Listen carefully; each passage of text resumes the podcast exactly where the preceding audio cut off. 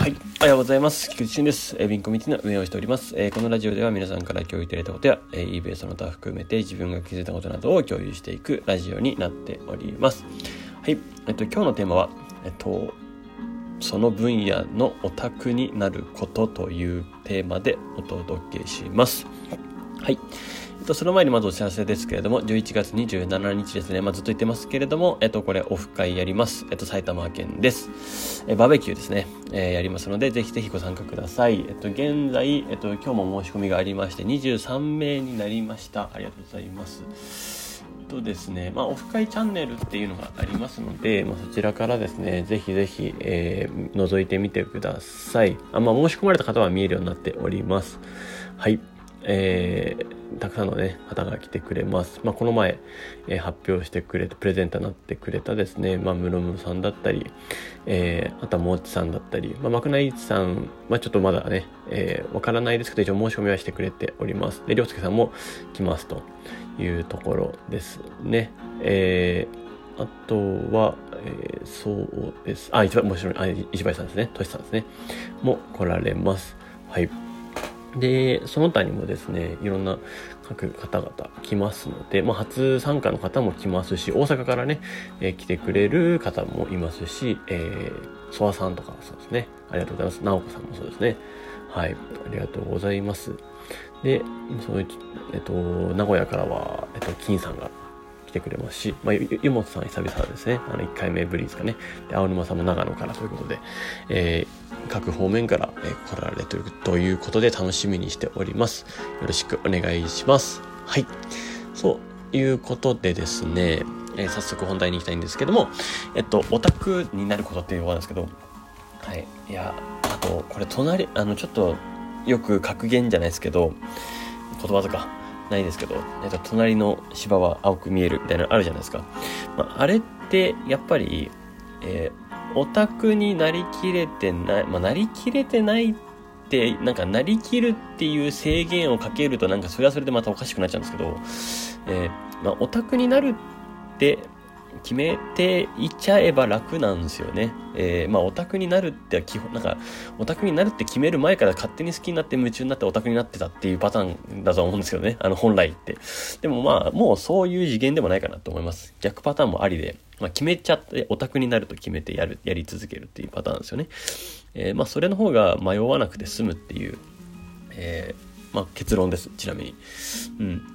やっぱり、えもうこれはこれでもう、あと話としては終わりなんですけど、あの、オタクになれるって、まあ、すごいことだでしょうし、で、その分、なんか知識があるということじゃないですか。知識だったり専門性ってところが高いよと。ま、このオタクになれるかっていうのがすごい、えー、大事だなと思っています。まあもうその文化が、えー、必要だなと。で、なんか、まあ、日本の、まあそもそもあと別まあ、別の意味もあれですけど、日本のオタク文化みたいな感じで海外にも受けはいいじゃないですか。うん、まあそういった意味でもですね、あの、まあそれはアニメ、ホビーのオタクの領域なのか、またまたは別に全然違う分野のオタク、別にプログラミングとかマーケティングとかそういうオタク領域に入るとか、えー、まあそういう風にどんどんどんなっていく必要はあるなと。で、やっぱりもうここはもうえっと、戦う土俵を決めたのならばもう突き進むしかないですよね。えー、どこの、どこで結果を出しに行くかっていうのを突き進むしかないと思います。で、これはですね、もう日々挑戦ですし、日々葛藤ですし、えー、日々迷ったりするんですけど、もうやっぱりこれはもう突き進むしかない世の中であり、そしてなんか時代の変化が本当早いなと思うんですよ、最近は。あの、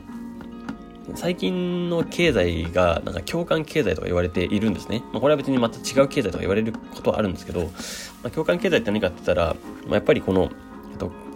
えー、共感することに価値が、重きがあるよと。で、経済が動いてるよっていうところが、まあそのままの意味で共感共感経済と言ったりするんですけど、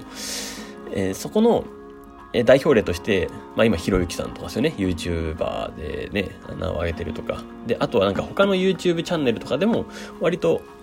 えー、共感、寄り添ってる人のところは登録者数が伸びるみたいなところ受けがいいとか、そういう再生回数もあるとかっていうのがあると思うんですよ。で、これってなんで生まれてるかって言ったら、まあこのコロナ禍で、やっぱりもうたくさん苦しんで苦しんで苦しんできた人たちにおいて、やっぱりもうなんか、マッチョな秒で動けみたいな、もう自己責任論みたいなところは、やっぱもう痛いんですよね。もう耳を塞ぎたいところ。だからもう聞けないんでしょうね。聞けないんですよね。そういう話を。だから自分に寄り添ってくれるとか、要は、まあ、ひろゆきさんとかももう、いや、頑張んなくていいよとか、いや、そんな頑張る必要ありますみたいなスタンスじゃないですか。えっと、もう、生活保護金もらって生活すればよくないですか？みたいな。で、もう最小限で生きていきましょうみたいな。っていうような感じじゃないですか。うん。まあ、それでもぶっちゃけできるっちゃできますよね。うん。なんか最、なんか、最低ラインの最低限の安心は保たれるみたいな発言をしてくれるから、まあなんか、ちょっと安心できるというような感じで人気があるんだなというような感じはします。でそこに価値が生まれているというか、再生回数が回ったりとか見られていたり、要はそういう話を聞きたい、共感したいっていうのが人には、えー、潜在的にあるというような形なんだとは思います。で、まあ、この共感経済って別に前からあって、ずっと前もそれはあって、で、これって繰り返されていくんですよね。あの、もう、えっと、この振り幅、この共感経済に触れたら今度はじゃあさっきの言ってた、えっと、まあ、ホリエモンとかとかですね、まあ、キングコングの西野さんとかですね、いろんな方がいますけど、あの、そういうマッチョ的な考え方、あの、YouTuber のヒカルとかもそうですかね、えっと、いろんなママッチョ的なというか、えー、いやもう自分やるのみでしょ、みたいな。もう思えてたら即行動、みたいな。秒で行動しろ、みたいな。言い訳すんな、みたいな。なパターンなんですよね。まあもちろんこれはそれぞれあると思うんですよね。で、えー、それぞれのえー、中で、こっちに、その、秒で動けみ、えー、精神というか、そっち自己責任論が動く、あの、針が触れる時と、まあ、その共感経済的な共感に針が触れる、この時代の流れっていうのがあるそうです。で、それは自分の過去の体験からも、確かに歴史をたどれば、確かにそうだなとは思いました。で、特に、まあ、1990年代なんかは結構、なんかそういうマッチョ精神があった時代らしいですね。自分がもう生まれた時ぐらいなんで、それがわかんないんですけど。2000年ぐらいになると、2000年代ぐらいになったら、まあ、世界にとっただけの花とかが流行ったのって、そういう理由らしいですね。だから、あの、ナンバーワンにならなくてもいいと。あの、もともと特別なオンリーワンって言われる、えっと、もうそれだけで、えー、生きてる価値があるというように、なんか認められたという感じがして、えー、あの歌が一気に流行って、もう爆発的にずっと伸びてたと。いうような期間があったな。まあ、それが2000年代ですよね、結構。まあ、そこら辺が、えー、あった。で、さらにまた2010年代でまた戻ってきたと。いろいろ、あの、ふ、振れ幅があって、戻ってきたり、あとは、えー、まあ、ほんと最近ではそのスピードが速くなってきて、そのキャラ経済だとか、信用経済だとか言われてたりしたんですよ。まあ、キャラって大事だよね、とか。えっと、信用って大事だよね。信用、信頼って大事だよね。信用が、えっと、お金に変わる。まあ、クラウドファンディングなんかそうですよね。まあ、そういうパターンなんですよ。うん。だから、このフォロワー数とかは別にどうでもいいと。別にそんな、まあ、どうでもよくはないけど、ですけど、えっと、フォロワー数とかよりも、そのフォロワー数のエンゲージメント率って言われる関係値の深さ。要はその信頼値がどれだけ溜まってるか、それぞれ一人一人ですね。で、そこの方が価値があるよっていうのが信用経済とかだったりするんですよ。で、キャラ経済はキャラが立ってるよっていう。まあ、ここは、まあ、分離するもんでもないんですけど、まあ、それぞれが絡み合っていたりするんで、キャラが立ってるから信用ができるってとこあると思いますし、まあ、キャラが立ってるから共感ができるっていうところがあると思うんですよ。だからまあ別にそれぞれ分けられるってもんじゃないんですけど、まあ代表例としている言葉ですね。まあ、それが、えー、今で言うとなんか共感経済らしいですね。そんなような言葉が、えー、ありますと。いうところでですね、まあ、そんなことは言われてるんですけど、まあ、結局ですね、これ振り幅でも戻るんですよ、また。振る、今そっちになんか協調志向が今強まってですね。で、私ももちろん、えっと、自己責任論みたいなのは、まあ、あんまり好きじゃないんですけど、えっと、サービス提供者側も含めて、まあ、頑張れよっていう、あの、まあ、サービス提供、まあ、これは、えー、まあ、まあ、究極自己責任なんですけど、まあ、サービス提供者が、なんか、とのマッチングみたいなとこで、まあ、詐欺みたいなの良くないよねっていう感じですね。で、えー、最終的には結果とするのは自己責任論ですし、それはまあやるしかないっていうのは、今日これは変わんないです。うん。なので、まあ、よりそっちの方に、えー、追い込めるかっていうのは大事だなと。で、これは、あのー、時代の流れを感じすぎればすぎるほど、えっと、